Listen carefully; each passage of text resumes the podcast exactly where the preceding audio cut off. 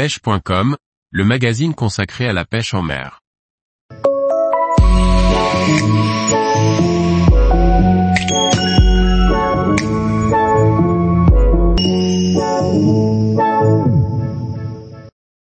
Trois techniques pour pratiquer la pêche aux Canaries depuis un bateau. Par Antonin Perrotte Duclos. L'archipel des Canaries constitue un terrain de jeu idéal pour pratiquer la pêche en bateau à l'aide de différentes techniques. Les fonds rocheux, le courant et l'abondance de nourriture créent un écosystème idéal pour de nombreux prédateurs. Le speed jigging et le slow jigging sont sans aucun doute les techniques les plus ludiques à pratiquer autour des îles Canaries. La grande quantité de poissons prédateurs nous permet de prendre beaucoup de touches et de ne pas s'ennuyer. Une multitude d'espèces présentes permet de varier les plaisirs en changeant de type d'animation, de type de fond ou de profondeur de pêche. Les zones rocheuses peu profondes permettent de pêcher des carangues blanches, fantastiques combattantes, en slow jigging.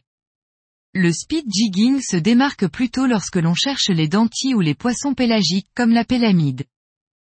Lorsque la marée est descendante ou montante, il est très important de trouver les zones où le courant est puissant, car c'est dans ces endroits que les prédateurs se trouvent. Il n'est pas rare de tomber sur des tassergales, des barracudas ou des cérioles qui se déplacent en pleine eau et n'hésitent pas à mordre un jig. Les îles Canaries sont particulièrement réputées pour la quantité de très gros poissons pélagiques. On y retrouve notamment de très gros thons rouges, différentes espèces de poissons à rostre, ainsi que des dorades coryphènes et des waous. Ces poissons sont généralement ciblés à la traîne, à l'aide de leurres que l'on appelle les siffleurs ou les paetas. C'est une pêche très particulière qui nécessite une bonne connaissance du déplacement des poissons en fonction du courant et de la période de l'année. La vitesse moyenne de traîne excède parfois les 8 nœuds et les attaques sont spectaculaires. Toutefois, comme son nom l'indique, cette pêche peut rapporter gros. Les fonds autour des îles Canaries regorgent d'espèces difficiles à capturer au leurre. L'utilisation des leurres appâts nous permet de les capturer plus facilement.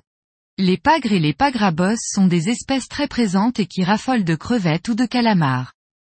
En fonction de la profondeur de la zone, on peut utiliser différents types de leurres pour s'adapter aux conditions. Dans des zones peu profondes, le ténia est particulièrement efficace grâce à sa présentation très naturelle.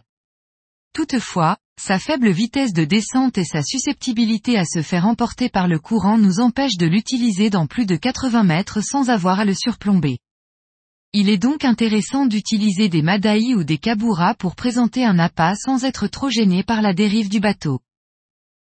Tous les jours, retrouvez l'actualité sur le site pêche.com. Et n'oubliez pas de laisser 5 étoiles sur votre plateforme de podcast.